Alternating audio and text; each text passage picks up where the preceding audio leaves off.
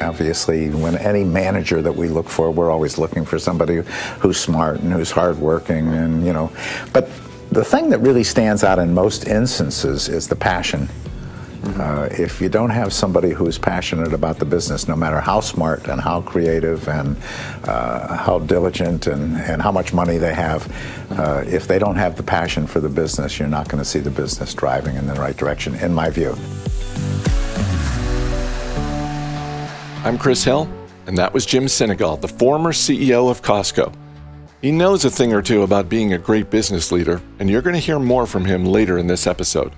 But this Saturday classroom starts with a roundtable discussion featuring Motley Fool senior analyst John Rotonti, Auri Hughes, and Alyce Lomax as they share what they look for in great corporate leaders, why you should keep an eye on ESG reporting, and a few lessons to be learned from legendary CEOs.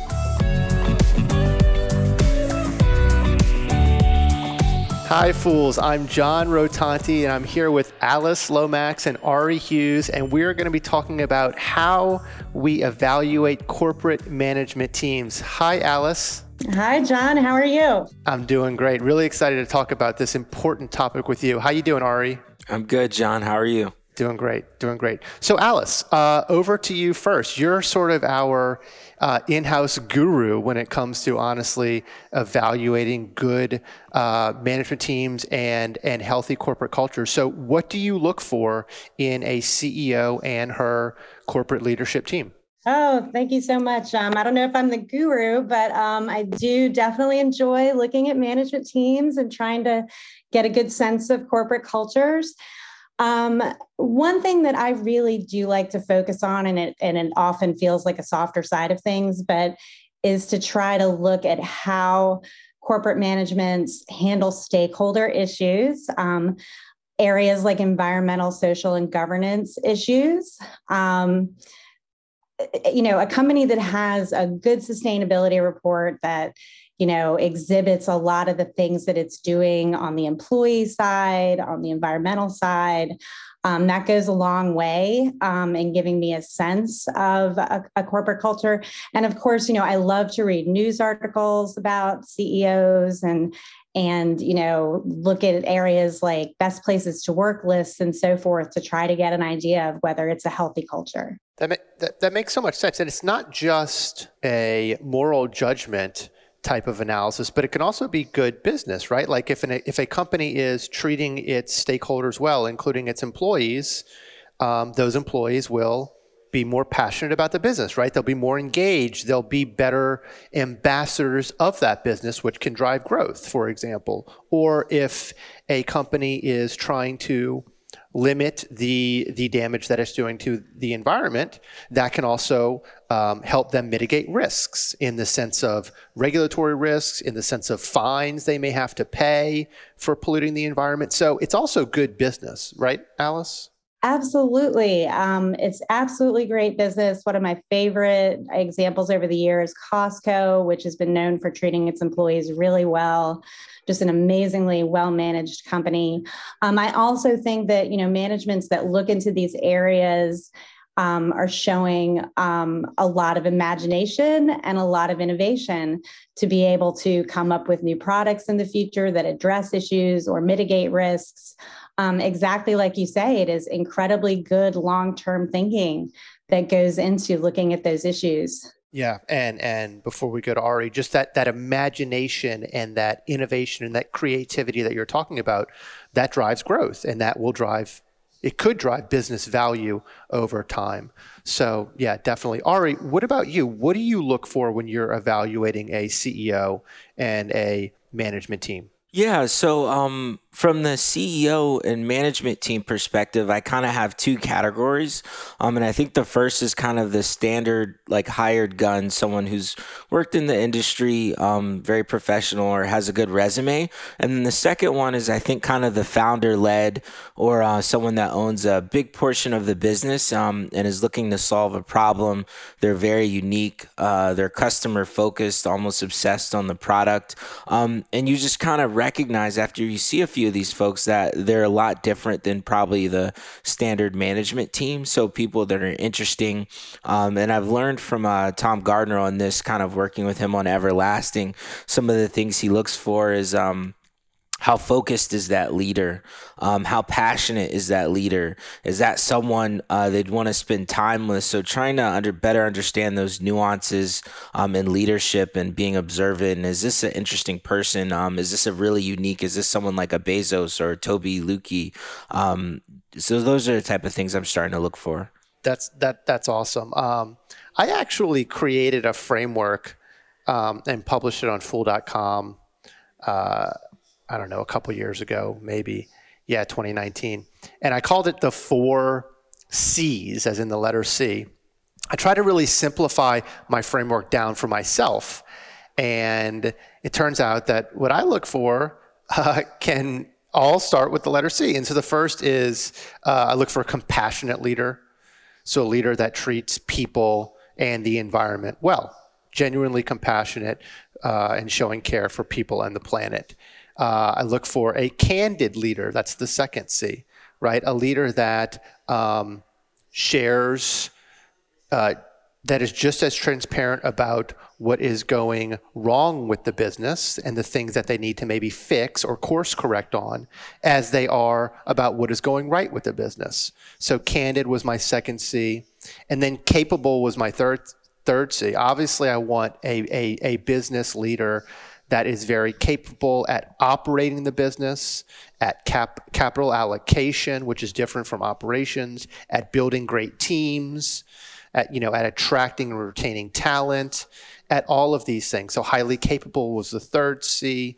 And then the fourth C was committed. And that goes back to what Alyce was talking about. You know, committed to running the business with a long term perspective, committed to taking a stakeholder approach to value creation as opposed to a strict um, shareholder approach, committed to understanding systems thinking and that decisions that leadership teams make have consequences, both good and bad, not only for their company, but for all of their stakeholders, for society, for the communities in which they operate in, and possibly for the planet. And so those four C's compassion, candidness, capable, and committed are kind of how I simplify down the framework that I look for. And then those four C's could honestly lead to two more C's because those four C's could create the culture of the company, which is a fifth C. And then also, I think those four C's are what ultimately lead to compounding of business value. And so, yeah, I look for compounding CEOs. So that's just a fun little simplified framework that I've used to think about uh, leadership. Alyce, what do you think about that? Am I am I completely off my rocker? Or am I onto something? No, you are completely onto something. And I was just going to cut in and say everyone should go Google that article and read it because I remember reading it and thinking it was amazing and so well put and well distilled. Um, and I love your point about systems thinking like that is that is huge and again it goes into that imagination the creativity the ability to you know kind of figure out different outcomes and go for the best ones. Um, but yeah, that is that is an amazing framework and a great way of looking at it. I got that systems thinking framework from you, so I appreciate that. Go ahead, Auri. One thing I want to mention too, I think Alyce was uh, mentioning like the the best places to work. So Glassdoor does a annual like kind of list of best places to work, right? And I and I check on it, and it's amazing because a lot of these are some of the best stocks. So, so looking at their 2022 list, Nvidia, HubSpot, Bain and Capital, EXP Realty, Google, Lululemon, Salesforce, a lot of these companies are winners and have historically been winning stocks. So I think there's definitely something there to uh, keep exploring about how happy the employees are, whether they're content, um, because there there seems to be a big correlation between stock performance and a great place to work. Yeah, and especially in the digital age and this information economy that we live in today, it could be argued that a company's most important assets are their people. In in in in in in a digital age, if you want to build digital moats, you need to retain and you need to attract and retain the best talent. Um, and and so really your people become your most important assets and your widest source of competitive advantage or moat in these digital age in this digital age. So maybe for our last question of this segment, um, Auri, over to you. Like, what is one CEO that you really admire? Oh gosh, I think as I even though uh, he's already quite popular, I think as I've gotten to know uh, Tobi Lütke and observed what he's created in his business and how it's um R and D focused and it's uh it's about creating continuing to create innovative products for these um, merchants um, for these e-commerce uh, people that need to do business online um, and then someone was even pointed out a small nuance is that the business is based in Canada. So if you're an engineer or a software developer, you may not want to go someplace where it's cold, but like he's been able to like attract talent to this company, even though it's in maybe not the best uh, climate. So I think uh, as I've gotten to know Tobi Lütke, I've been very impressed, and I think he's going to be probably one of the great business leaders uh, in the in the future. There you have it from Auri Tobi Lütke from Shopify. What about you, Alyce? Um, wow, there are so many over the years um, to look back on as as great CEOs. Um, one of my favorites over the many years is Jim Sinegal. Like I said, I mean to bring up Costco again, just what he built at Costco was was incredible. And, you know, even though Howard Schultz is no longer at the head of Starbucks, like he's one of my all time favorites as well. I just feel like they both did a really great job of setting up really stakeholder centric businesses. I, would agree. And, you know, you, you mentioned Sinegal um, and what he built at Costco. Um, you know, we should mention that Craig Jelinek, the current CEO at Costco, has really picked up that torch and and he's he's carrying that torch high. He's doing really really good things at Costco. That one has, you know, I don't know, looking back on many, many, many years, like that one has been just a truly great performer and just such a well managed company. So I'll tell you another great succession story before we end. Julie Sweet, um, the CEO at Accenture. I mean, she, you know, the shoes that she had to fill from Pierre Nanterme, um, who who passed a few years ago unfortunately. The shoes she had to fill were just incredible.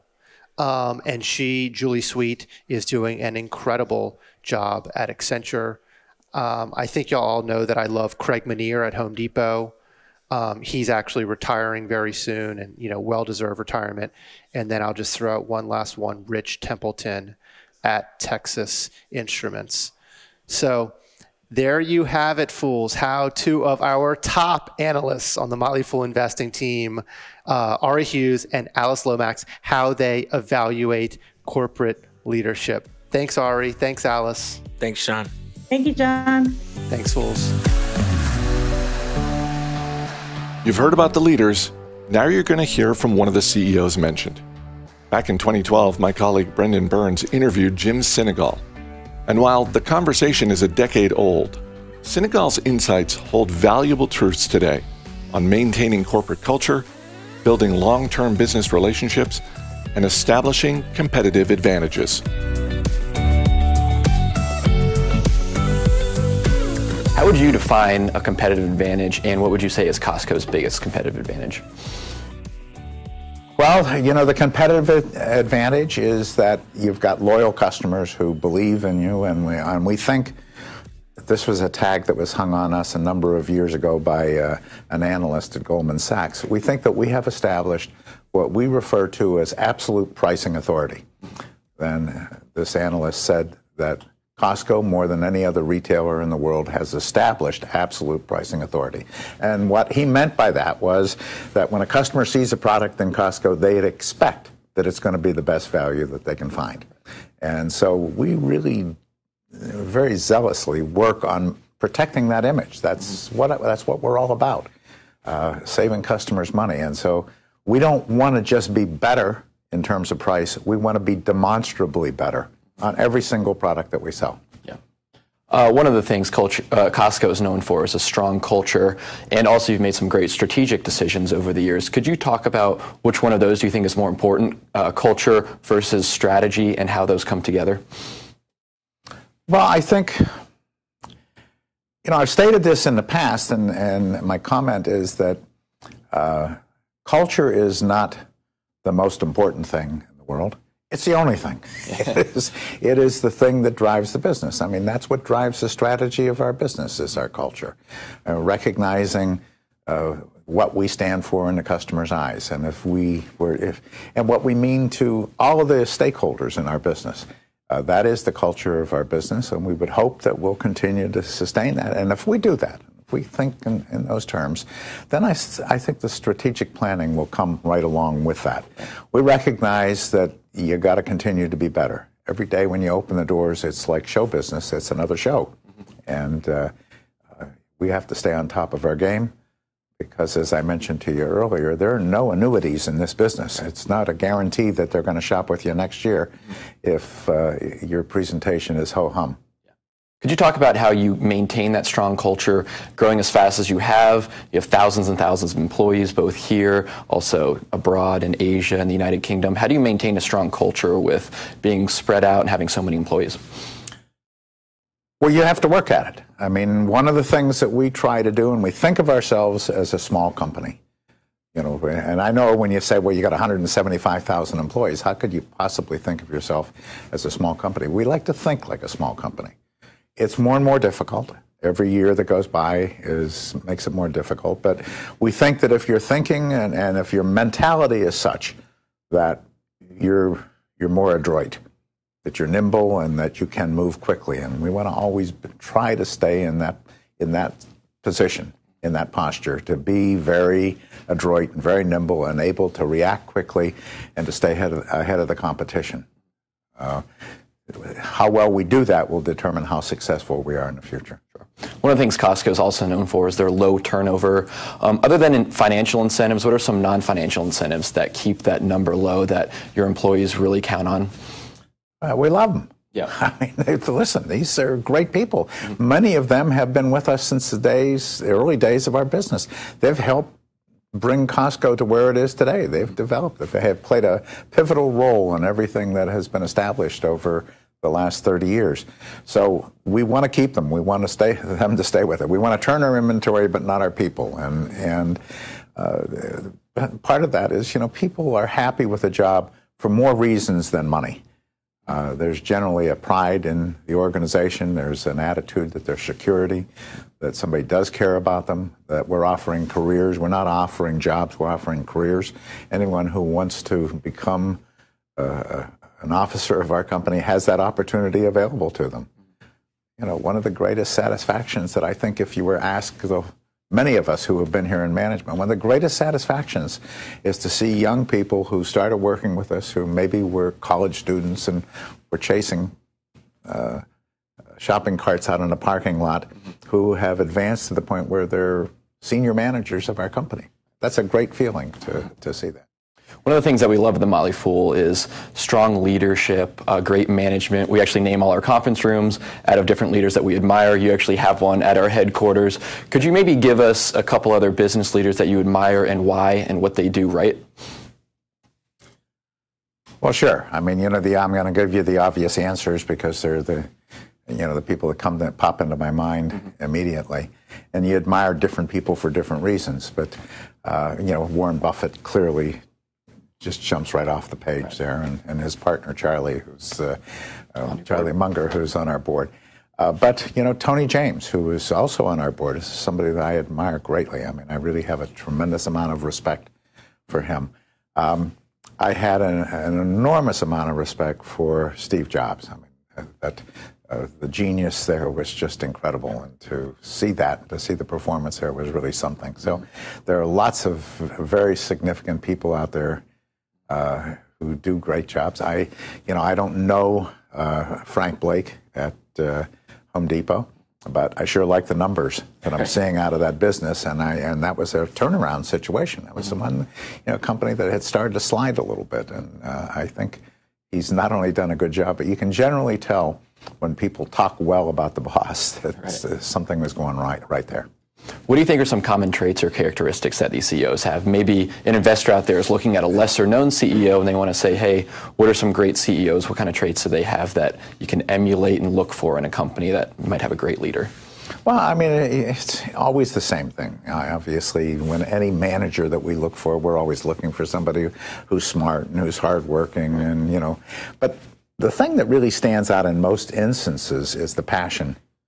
Uh, if you don't have somebody who's passionate about the business, no matter how smart and how creative and uh, how diligent and, and how much money they have, uh, if they don't have the passion for the business, you're not going to see the business driving in the right direction, in my view. Right. So I would always look for that. Uh, you know, you want those other traits clearly, mm-hmm. uh, but you need somebody. Jamie Dimon is another guy who I think is a really right. good manager. I know he's gone through a little bit of a hassle here, but he seems to have come through it yeah. pretty well. And I mean, I, think, I think he's I, I, think he's an extraordinarily bright guy. Mm-hmm. Could you talk about all the stakeholders of Costco and how you balance the different needs, be it employees, customers, suppliers? How do you balance those needs? They can be diverging at times, but are any more important than others? And what, what do you think about that? You know, our philosophy, Brendan, has always been that we've got f- essentially four things to do in our business. We have to obey the law, we've got to take care of our customers, take care of our people, and respect our suppliers. And we think if we do those four things, pretty much in that order, that we're going to do what we have to do in the long term, which is to reward our shareholders. We think it's possible to reward them without paying attention to those four things, but we think uh, in a short term. But if you don't pay attention to them in the long term, we think you stub your toe somewhere along the line. And uh, you know, we we could have sold this business. Uh, Jeff and I, when we started, a business, could have sold it dozens of times, I'm sure. Probably couldn't any longer because it's, uh, and we don't want to. Right. but we never had an exit strategy. That was never part of the equation. We wanted to build an organization that was going to be here 50 and 60 years from now.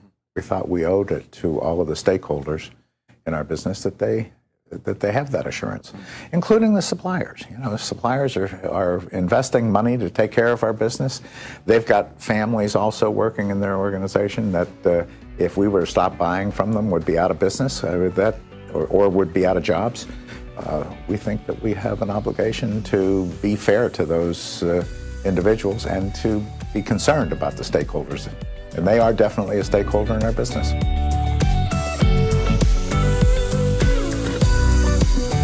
That's all for today, but coming up tomorrow, the inside story on one of the most successful acquisitions of the past 10 years Instagram. As always, people on the program may have interest in the stocks they talk about, and the Motley Fool may have formal recommendations for or against, so don't buy or sell stocks based solely on what you hear. I'm Chris Hill. Thanks for listening. We'll see you tomorrow.